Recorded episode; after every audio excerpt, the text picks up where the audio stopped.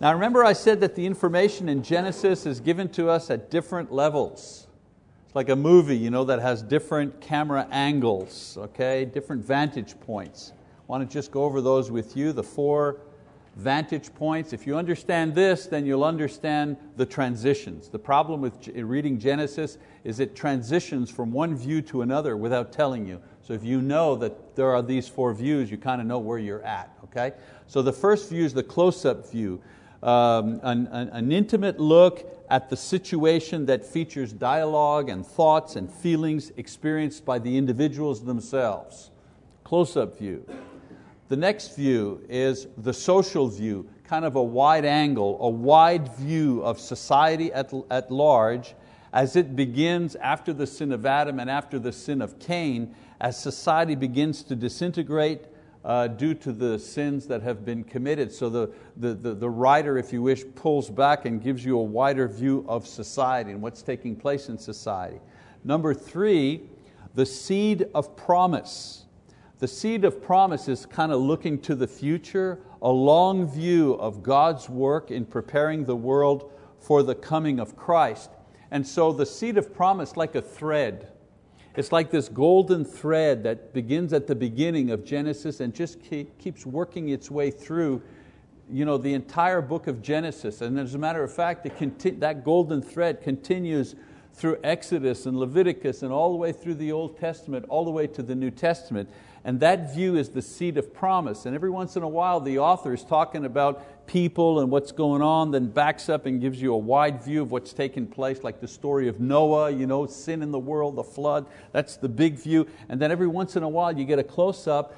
Um, how can I compare it to? It's like it goes back to this, this uh, this line, this thread, this, uh, this story about the seed of promise that was made to Eve and where are we at as far as the seed of promise. And I'll show you what we're talking about a little bit later in the lesson. And then there's the war of the seeds. That's another storyline. That's the word I was looking for. The seed of promise like a storyline, you know, that it, it'll follow for a while and then it'll go back to something else. All right? And then there's another storyline called the war of the seeds an ongoing view of the continual battle between the seed of Satan, those who opposed God in every generation, the unbelievers in every generation, and the seed of woman, the promise God made to Eve, you know, about uh, her seed will crush the head of the, of, of the devil's seed. So um, uh, the, uh, those who oppose God versus those who are part of the line that would ultimately bring Jesus to the earth. So those are the four vantage points, the four views of Genesis. Now last week we went from a close-up view of Cain and his punishment. We, you know, we talked about that, how God punished him, what it meant, and then we switched to a wide view of the result of his wickedness in society. So in this class, we're going to start with a final close-up view of Adam and Eve, and then we're going to take a, a, a long view of the seed of promise. All right, uh, in chapter four, I'm going to read that in a minute. Um, the story changes its focus from a description of the seed of Satan and the natural development of, of society, that's where we were last week, the emphasis is not on human boasting and accomplishment. In other words, how man is coping in the world without God. You know, when you read about Cain, you read about him you know, building a city and living in the city. You know, that's a description of how society is muddling along you know, after being uh, ousted from the garden, after the effects of sin are being felt uh, on society in general uh, we see that man, even without God, still does great things, builds a city, you know, inventions, begins a, an entire uh, uh, type of uh, society. Uh, and we know that God permits and even provides for these, which is a demonstration of His love and patience. In other words, even those who hate Him, even those who deny Him, He still provides for them. I mean, think of all the people who do not believe in God in this world, you know, atheists, you know, and yet you know, they eat, they drink, they have families, they have moments of joy and great happiness and so on and so forth. God is still, you know, the rain falls on the just and the unjust. You know? God is still blessing people whether they uh, acknowledge Him or not. And so the scriptures describe another kind of man. Last time we were talking about Cain and his people and what was going on. Now it's going to shift gears, talk about a different kind of man one who calls upon the name of the Lord. And this will be the beginning of the description of the development of the seed of woman or the seed of promise. We've only talked about the seed of promise, but we haven't put any names to the seed of promise. How, how will that seed arrive? How will that person arrive? And so uh, the scriptures, we're going to begin to describe them. The view will shift from that of society and focus on the line of people through whom God will fulfill His eventual promise. So the world is going on, and uh, discoveries are being made. Kings and nations are being formed, and kings and nations are rising and falling, and all of this is documented by archaeologists and historians. But the Bible will mention some of these in passing but mostly it will follow just one story, that thread, that golden thread I talked about, and that'll be the development of the seed of woman and the eventual coming of Christ. Okay, now we go to chapter four, there's the preamble. Uh, chapter four, 4, verse 25 says, Adam had relations with his wife again, and she gave birth to a son and named him Seth, for she said, God has appointed me another offspring in place of Abel, for Cain killed him. The word Seth means appointed or substituted. That's what the word means in Hebrew. And this indicates what Adam and Eve believed this son represented in their lives. Have you never heard of, or perhaps even in your family, you know, family has a child and that child is ill and dies young you know, for, for whatever tragic reasons, and then a year or two later, whoops, you know, the, that couple has another child, you know, and somehow it's like, oh, this child, you can never replace that one, but at least you know, we have another child, and this child is healthy, and this child is growing, and they sense that you know, God has blessed them and you know, help them to have yet another child you know, to, to replace and, and to help deal with the suffering of losing you know, the, uh, the first child. So this is the feeling, okay? this is the, the, the sense of, uh, behind what Eve is, is uh, saying here. Um, he is a replacement for Abel, uh, another person through whom the promise would be fulfilled. And remember, we said Abel was a righteous man. Abel called on God. And Abel was killed. Think now. They know the promise is going to come through their children. They realize it isn't Cain because his attitude, his, his personality is sinful and rebellious. So there's Adam, Adam and Eve are thinking, well, it'll be Abel. He's the one, we're counting on him, you know, and all of a sudden Cain kills Abel. Oh wow, where's the promise going to come from now? How is God going to bring us that person? So down the line, another child is born. Notice another interesting thing. This time Eve is the one that names the child, not Adam. Verse 26, it says, to, to Seth, to him also was born and he called his name Enosh. A son was born, sorry, and he called his name Enosh. Then men began to call upon the name of the Lord. Two generations before they begin calling on the name of the Lord. So the Bible doesn't say what Seth did or who was his wife, so on and so forth, only that he had a son, one of many, but one particular son during whose life an important change was to take place. Change not only for the family, but change for society. A, a, a, change in the sense that there would start being some spiritual leadership that was lacking in that society. Now, Enosh means mortal frailty. How'd you like to have a name that meant mortal frailty?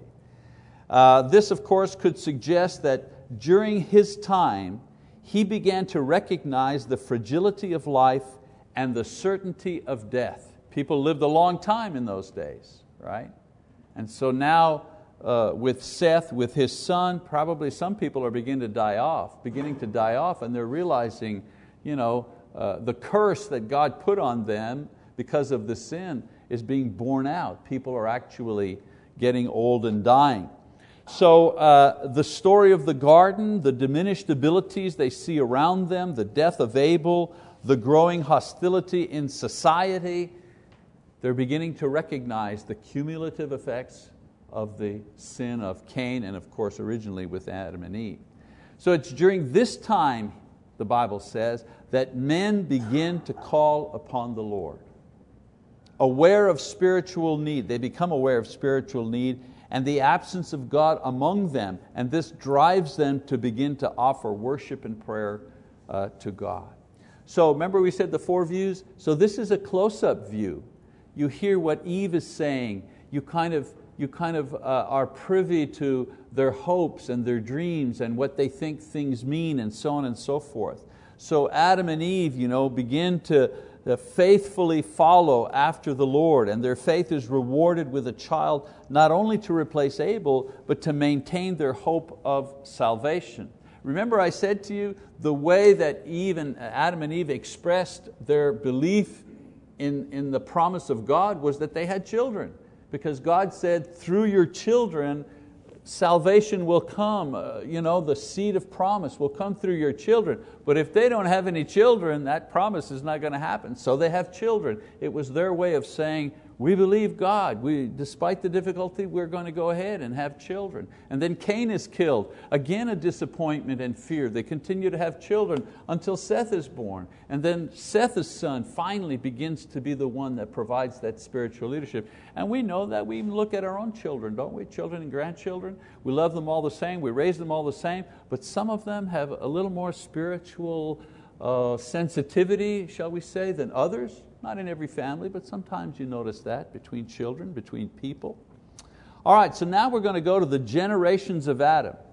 I want you to remember also that I told you that Genesis, the book of Genesis, you can chop it up in different ways, you know, if you wanted to outline it. For example, you could look at, you could take Genesis and outline it uh, in, in the way that we call the overview method. And the overview method of dividing Genesis is breaking it into two pieces. First piece is the talk about creation and all the result of creation, chapters 1 to 11. And then the second part is the, the, the discussion or the description of the chosen people, you know, Abraham and so on and so forth, all the way to the end. That's one way of dividing it. Creation 1 to 11, 12 to 50, the chosen people. Another way to divide it is through the what, what we call the generational uh, division. There are nine generations of people who actually wrote the book of Genesis. And this is a much more natural division of Genesis.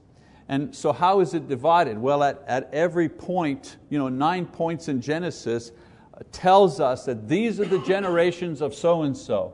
And that's like a marker point of when that section is complete. So you have the generations of heaven and earth, chapters 1, verse 1 to, uh, ch to chapter 2, verse 4. And then the generations of Adam, chapter 2, verse 4 to 5, verse 1. The generations of Noah, 5, 1 to 6, 9 the generations of the sons of Noah, 6, 9 to 10, 1, sons of Shem, 10, 1 to 11, 10, the, the generations of uh, Terah, 1110 to 1127, Isaac, 1127 to 2529, Jacob, 25 29 to 37, 2, and then the sons of Jacob, their generations, their writing, their recollections, if you wish, their record of their time and their life. Chapter 37, verse 2 to Exodus 1 1. Those are not, the, the, uh, the, uh, you know, this view here, uh, let's see if I can get it, I didn't get it. Uh, the, the view of when you break it down just into two parts, that's a human division. That scholars look at it and say, well, you know, first 11 chapters about this, you know, the other uh, chapters are about that. That's, that's the human division. But the generational division is the natural division of Genesis. That's how it naturally breaks down, okay? Um, all right, so in Genesis chapter 5, verse 1, well, we've covered two chapters already, sort of. Chapter 5, verse 1, we see the end of the writings provided by Adam concerning his times and the development of the seed of woman. Okay, so this is, and how do you know that? Well, in Genesis 5, 1a, it says, This is the book of the generations of Adam. So everything that came before chapter 5, verse 1, is Genesis says, okay, this is what Adam provided. This is Adam's record that he provided for us. Okay?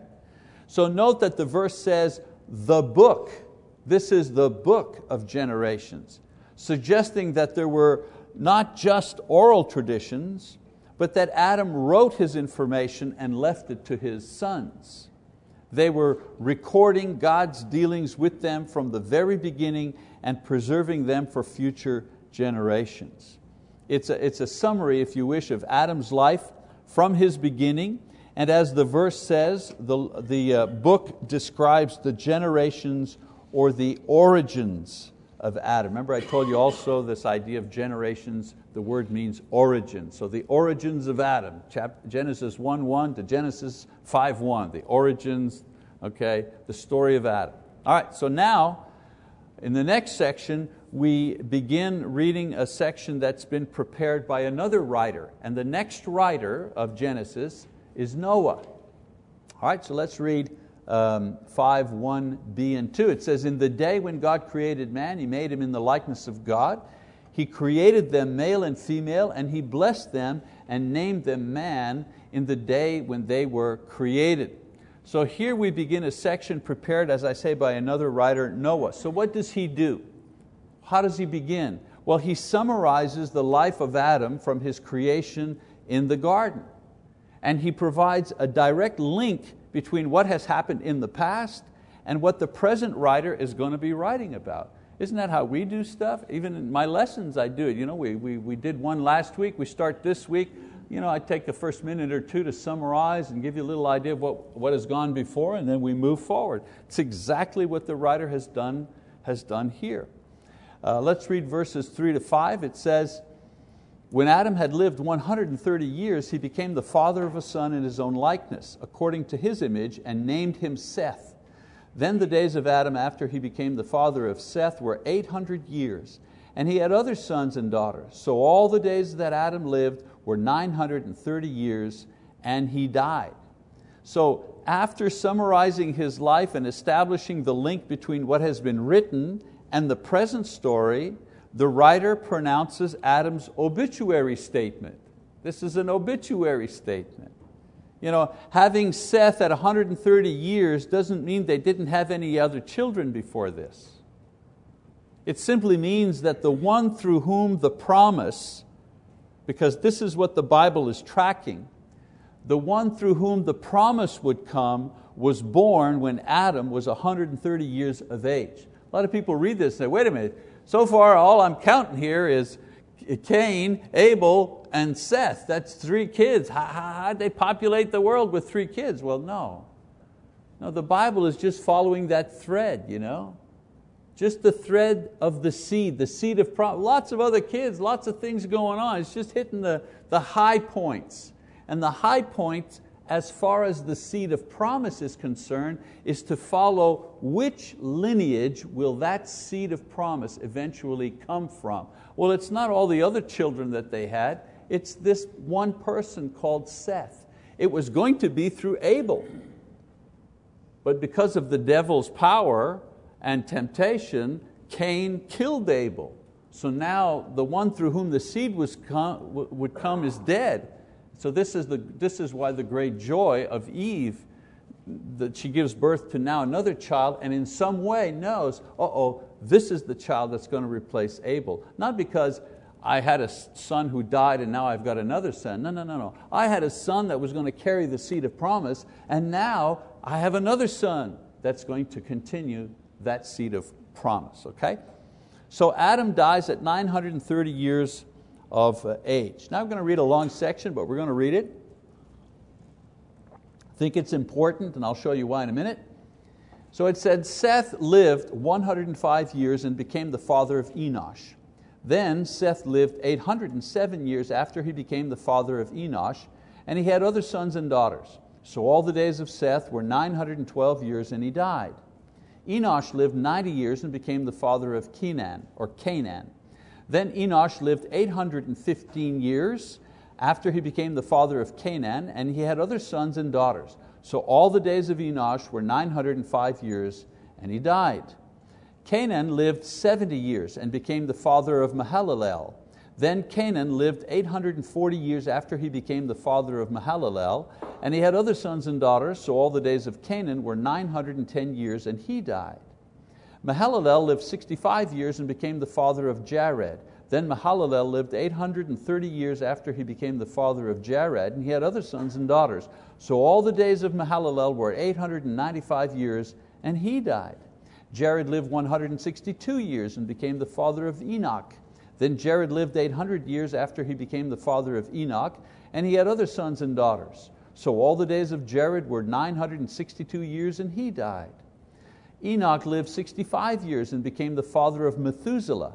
Then Enoch walked with God 300 years after he became the father of Methuselah, and he had other sons and daughters. So all the days of Enoch were 365 years. Enoch walked with God, and he was not, for God took him. Methuselah lived 187 years and became the father of Lamech. Then Methuselah lived 782 years after he became the father of Lamech, and he had other sons and daughters. So all the days of Methuselah were 969 years, and he died. Lamech lived 182 years and became the father of a son. Now he called his name Noah, saying, This one will give us rest from our work and from the toil of our hands, arising from the, crown, uh, the ground which the Lord has cursed. Then Lamech lived 595 years after he became the father of Noah, and he had other sons and daughters. So all the days of Lamech were 777 years, and he died.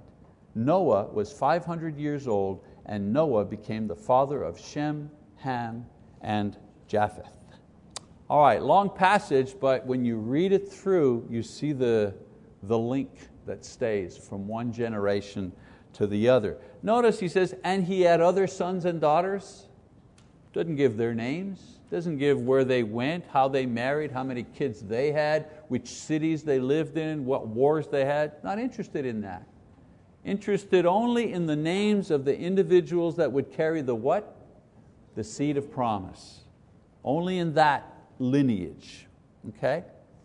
And so Uh, uh, uh, Noah, we said Noah writes this, he lists nine other antediluvian, meaning before the flood, antediluvian means before the flood, nine antediluvian patriarchs through whom the seed of woman would come. Now there are 10 of these in all. So now that we've read the passage, let's just group the patriarchs together, shall we? And there they are. The first is Adam, his, the meaning of his name is man, year of birth, one, year of death, 930.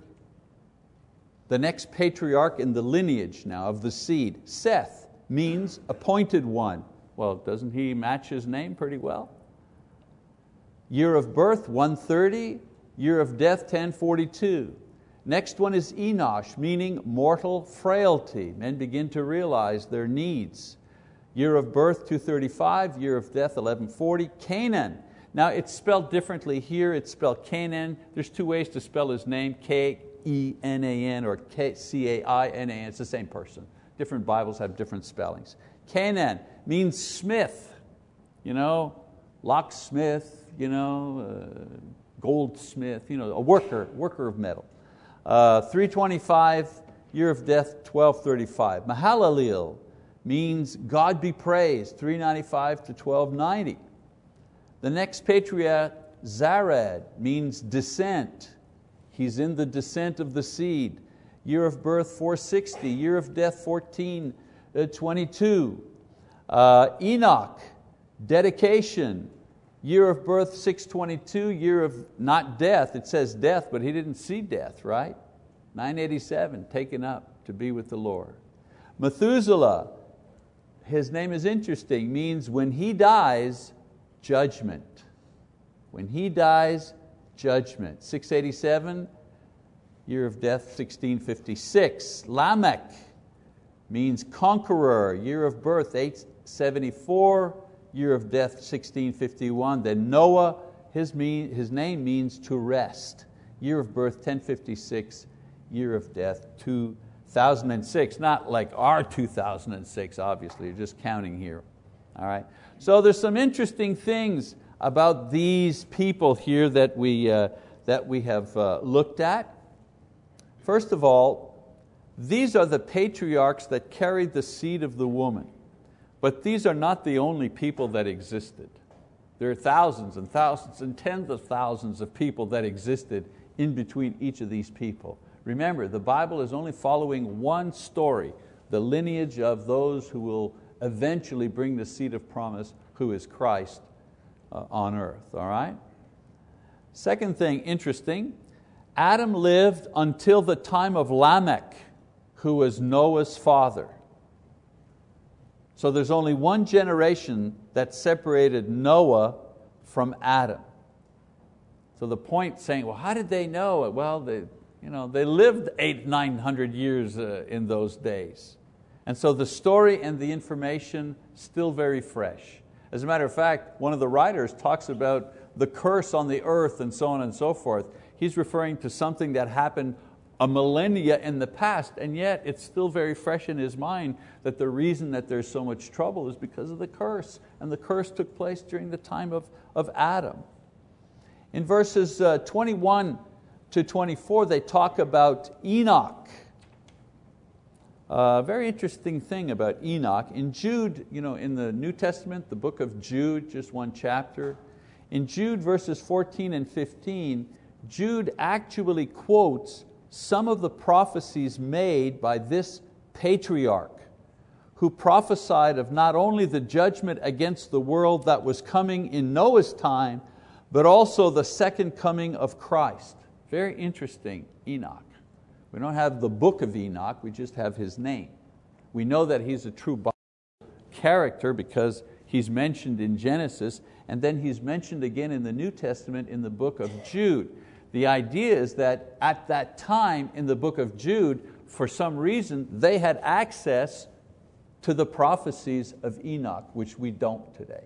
Like we have access to the prophecies of Isaiah because we have actual manuscripts, not that Isaiah wrote, but copies of manuscripts that he wrote, okay? But we, like, uh, you know, that they discovered in the Dead Sea Scrolls, all right? But Enoch in our day, we don't have any copies, manuscripts, nothing. We just have a mention of him by other writers. But in the, during, at the time of the New Testament, it seems that there were access to Enoch's writings or sayings, the prophet. Okay? And so what's interesting about him is that his are the oldest prophecies that we have a record of. Okay? Uh, he prophesies against the people that lived during the time of Noah. I mean, Noah also, a man of righteousness, was warning his present generation about what was going to happen and they needed to repent and so on and so forth. But even before Noah, there was Enoch who was warning the people about a judgment that was coming. It wasn't coming like right away, you know, in a week or a month. It was still in the near future, but it was still coming. Okay? Um, the other idea too is that it says he walked with God in that he was a faithful one during a wicked time. So Lamech was the seventh generation and so was Enoch. It says he was taken to heaven without seeing death. And if you read in Hebrews, New Testament, Hebrews chapter 11 verse 5, also gives more details about this idea. Now, the antediluvian prophet Enoch not only warned the present generation of judgment, but he also encouraged those who believed before the flood of two things. He encouraged them by reminding them that the seed of promise would be fulfilled. Even way back, this is before the Jews, before everything, way back there, Enoch was saying, don't give up, God will fulfill His promise of the seed. And secondly, the nature of the promise was freedom from death. That was the nature of the promise. Way back there, that was the promise that was being made. Through Adam, sin came into the world. Through sin, death came into the world. Enoch is saying, someone will come in the future and will save us from this death. That Enoch was making that prophecy way back when. And Enoch himself did not taste death. An interesting type. Remember, I, we've talked about types? A type, an archetype, is a model, if you wish, or a preview of something that'll come in the future. All right, they said that John the Baptist was like Elijah. You know, he was in the spirit of Elijah. Uh, we say that about some people, you know, some great athlete, you know, uh, wow, this guy, the way he swings the bat, you know, he's like Mickey Mantle. Well, we're not saying this guy is Mickey Mantle. Mickey Mantle is dead. You know, we're saying this guy plays like and has an attitude like Mickey Mantle, power hitter and so on and so forth. Well, this is the same thing. All right? Enoch was in this, he was a type that looked forward to other types who would preach about the kingdom and who themselves would not die as a result. So, what did you have? Elijah was this type during the Old Testament. So, before, before the prophets, there was Enoch. He was this type. And then you had Elijah. What was the similarity between Elijah and Enoch? Well, Elijah also didn't die, did he? He was taken up to heaven. Okay? And who do you think the third type is that resurrects from the dead in the New Testament? Well, that's Jesus. And so you have the type of Jesus in the antediluvian period before the flood, that's Enoch, preaches righteousness, preaches the kingdom to come, does not die, is taken up to heaven.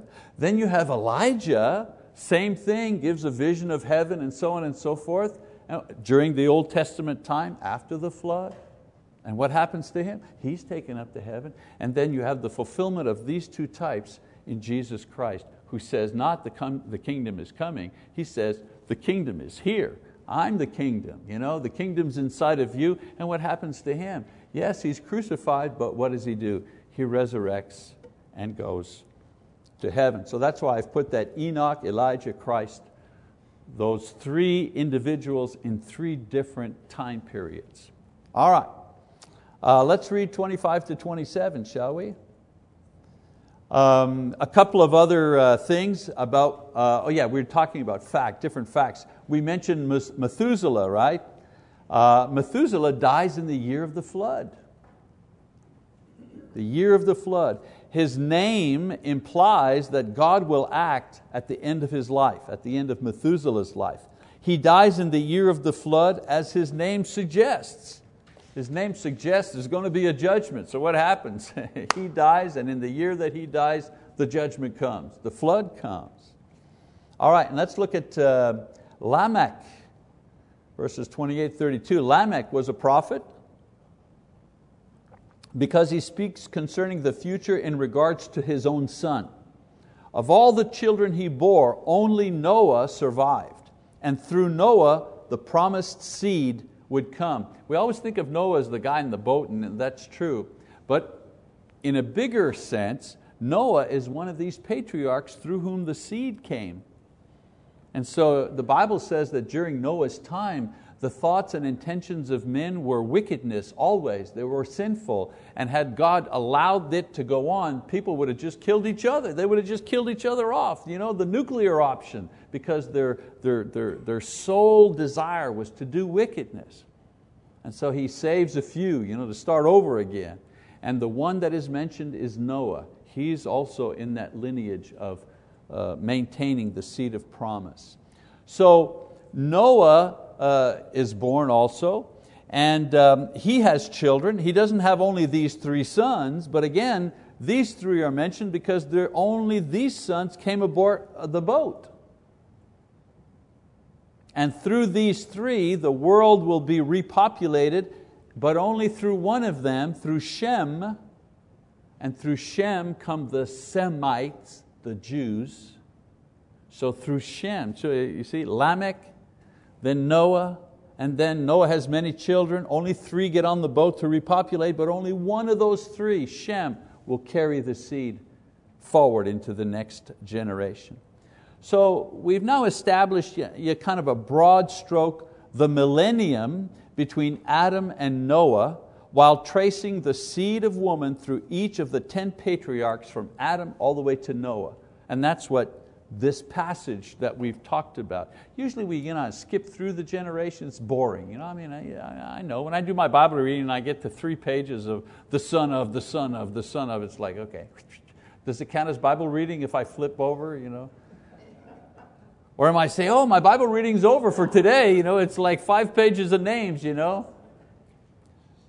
But God doesn't put anything you know, for nothing in the Bible. There, there's no wasted words or space.